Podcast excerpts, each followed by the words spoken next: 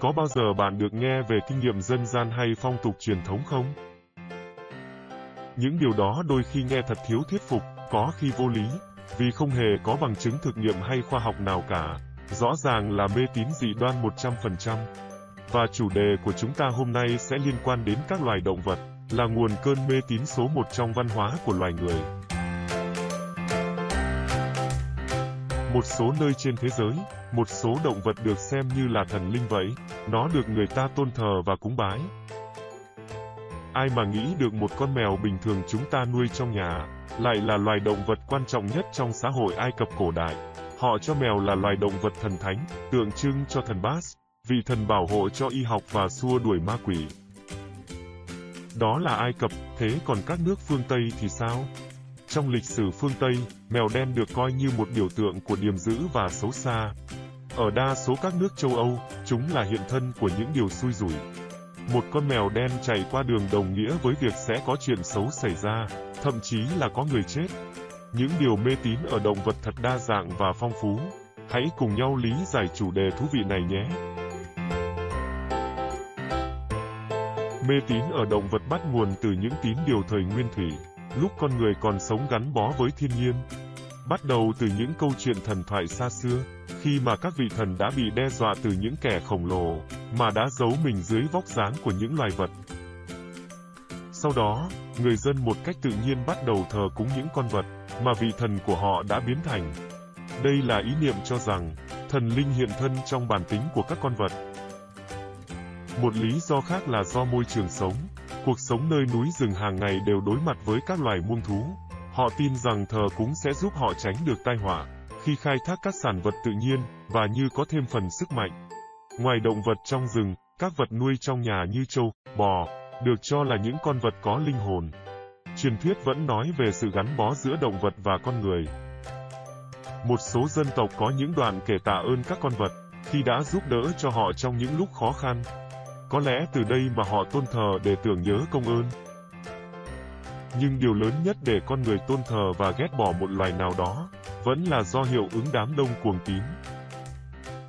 Những câu chuyện ly kỳ được thêu dệt lên, rồi truyền lại cho con cháu các đời sau, trở thành một tập tục, một nỗi sợ, ngay cả khi những con vật nhỏ nhất cũng mang đến may mắn hay tai ương. Người Ai Cập cổ đại đặc biệt chuộng thờ các con vật, ngay cả hệ thống thần linh của họ cũng vậy.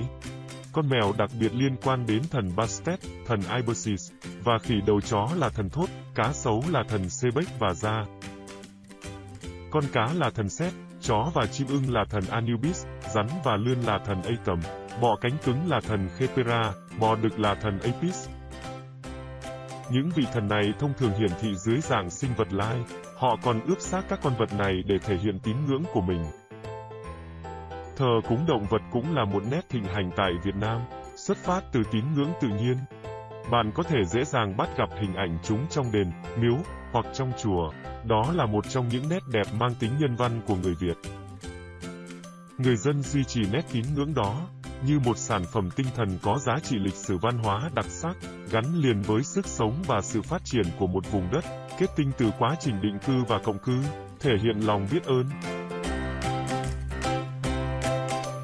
Con bò là ví dụ to lớn cho các con vật được tôn thờ, xuất phát từ sự gần gũi và vai trò to lớn của nó trong đời sống. Bò là biểu tượng to lớn trong các nền văn minh như Lưỡng Hà, Ấn Độ. Ở phương Tây trong những tập kinh thánh, trong đó có nêu lên việc thờ phượng con bê vàng, bò thường là vật hiến tế thiêng liêng trong nghi thức cũ của Thiên Chúa Giáo.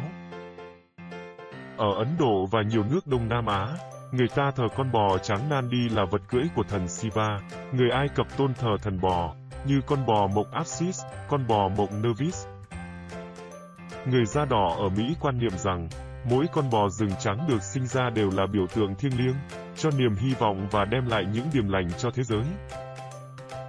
Bắt nguồn từ một truyền thuyết của bộ tộc người Lakota, truyền kể có chiến binh nhìn thấy thần Tesanui dưới hình hài một người thiếu nữ xinh đẹp mặc áo lông bò trắng toát. Thần Tesanui đã nhắn nhủ rằng, hễ khi nào một con bò rừng trắng chào đời, thì đó là điểm báo nữ thần sẽ lại hiển linh, mang theo sự hòa hợp và phúc lành đến nơi trần thế.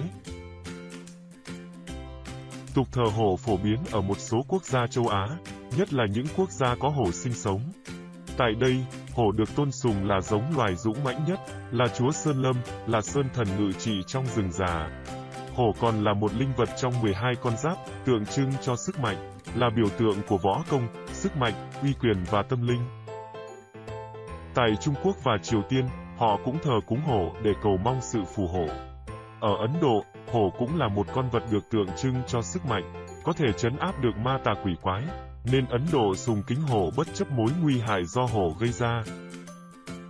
Ở Việt Nam, hổ là hình tượng phổ biến trong đời sống dân gian, từ vùng đồng bằng cho đến miền Sơn Cước, nhất là ở những chốn rừng núi sâu thẳm, thì hổ luôn được thờ phụng, nhang khói. Hổ hay ông 30 là tên gọi đầy uy linh, quyền kính. Ở miền Nam Việt Nam, quá trình khai hoang mở cõi, những cư dân đầu tiên vào khai phá vùng đất Nam Bộ, phải đối đầu với nhiều khó khăn. Hổ cũng là đối tượng mà những cư dân thời ấy phải dè chừng. Vì thế, ở các đình miếu ngày nay vẫn lưu truyền nhiều giai thoại về hổ. Người ta khiếp sợ và tôn thờ hổ, gọi hổ bằng từ ngữ tôn kính ông hổ. Tục thờ ông hổ hầu như ở chùa miếu nào cũng có. Khỉ cũng là động vật được tôn làm thần thánh và được thờ cúng ở nhiều quốc gia. Ở Trung Quốc và Việt Nam có tục thờ tề thiên đại thánh hay tôn ngộ không? Tôn ngộ không là đấu chiến thắng Phật, được thờ phụng như một vị Phật. Do sức ảnh hưởng lớn trong văn hóa dân gian, từ một hình tượng hư cấu xuất hiện trong văn học, Tề Thiên Đại Thánh một nhân vật có nhiều phép thần thông biến hóa, đã trở thành một đối tượng được thờ phụng trong nhiều đền miếu người Hoa, đặc biệt là ở vùng Phúc Kiến. Trong tôn giáo của người Nhật, khỉ chính là vị thần bảo hộ, nên linh vật khỉ xuất hiện trong nhiều công trình tín ngưỡng từ cổ xưa. Trung gian giữa thần linh và con người, khỉ được tin là có thể xua đuổi sâu bệnh. Tướng quân Tokugawa Ieyasu đã suy tôn thần khỉ là vị thần bảo vệ sự yên bình của đất nước đông doanh. Bên cạnh đó, vẫn có một số con vật bị ghét bỏ. Trong suy nghĩ của người phương Tây, quả từ lâu đã được coi là một điểm xấu. Bởi vì nó hay ăn xác thối giữa.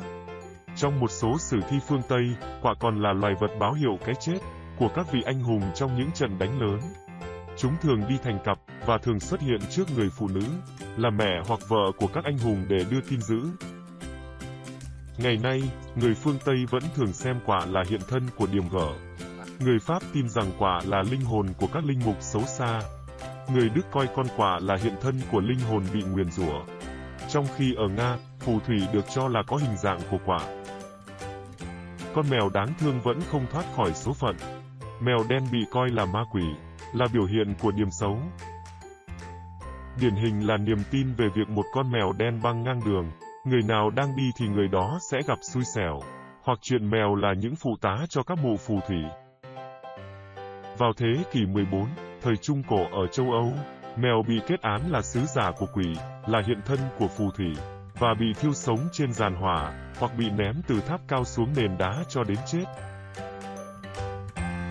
Dù là thế kỷ 21, nhưng những mê tín gắn liền với các con vật, vẫn là một nét văn hóa cổ xưa rất đặc biệt. Quan trọng nhất, các con vật nên được bảo vệ. Đừng vì những định kiến cổ hủ mà đối xử tệ với nó các bạn nhé. Các bạn có học được điều gì mới không? Hãy để lại bình luận bên dưới, đừng quên nhấn like và subscribe. Để ủng hộ mình ra những video tiếp theo. Cảm ơn và xin chào các bạn.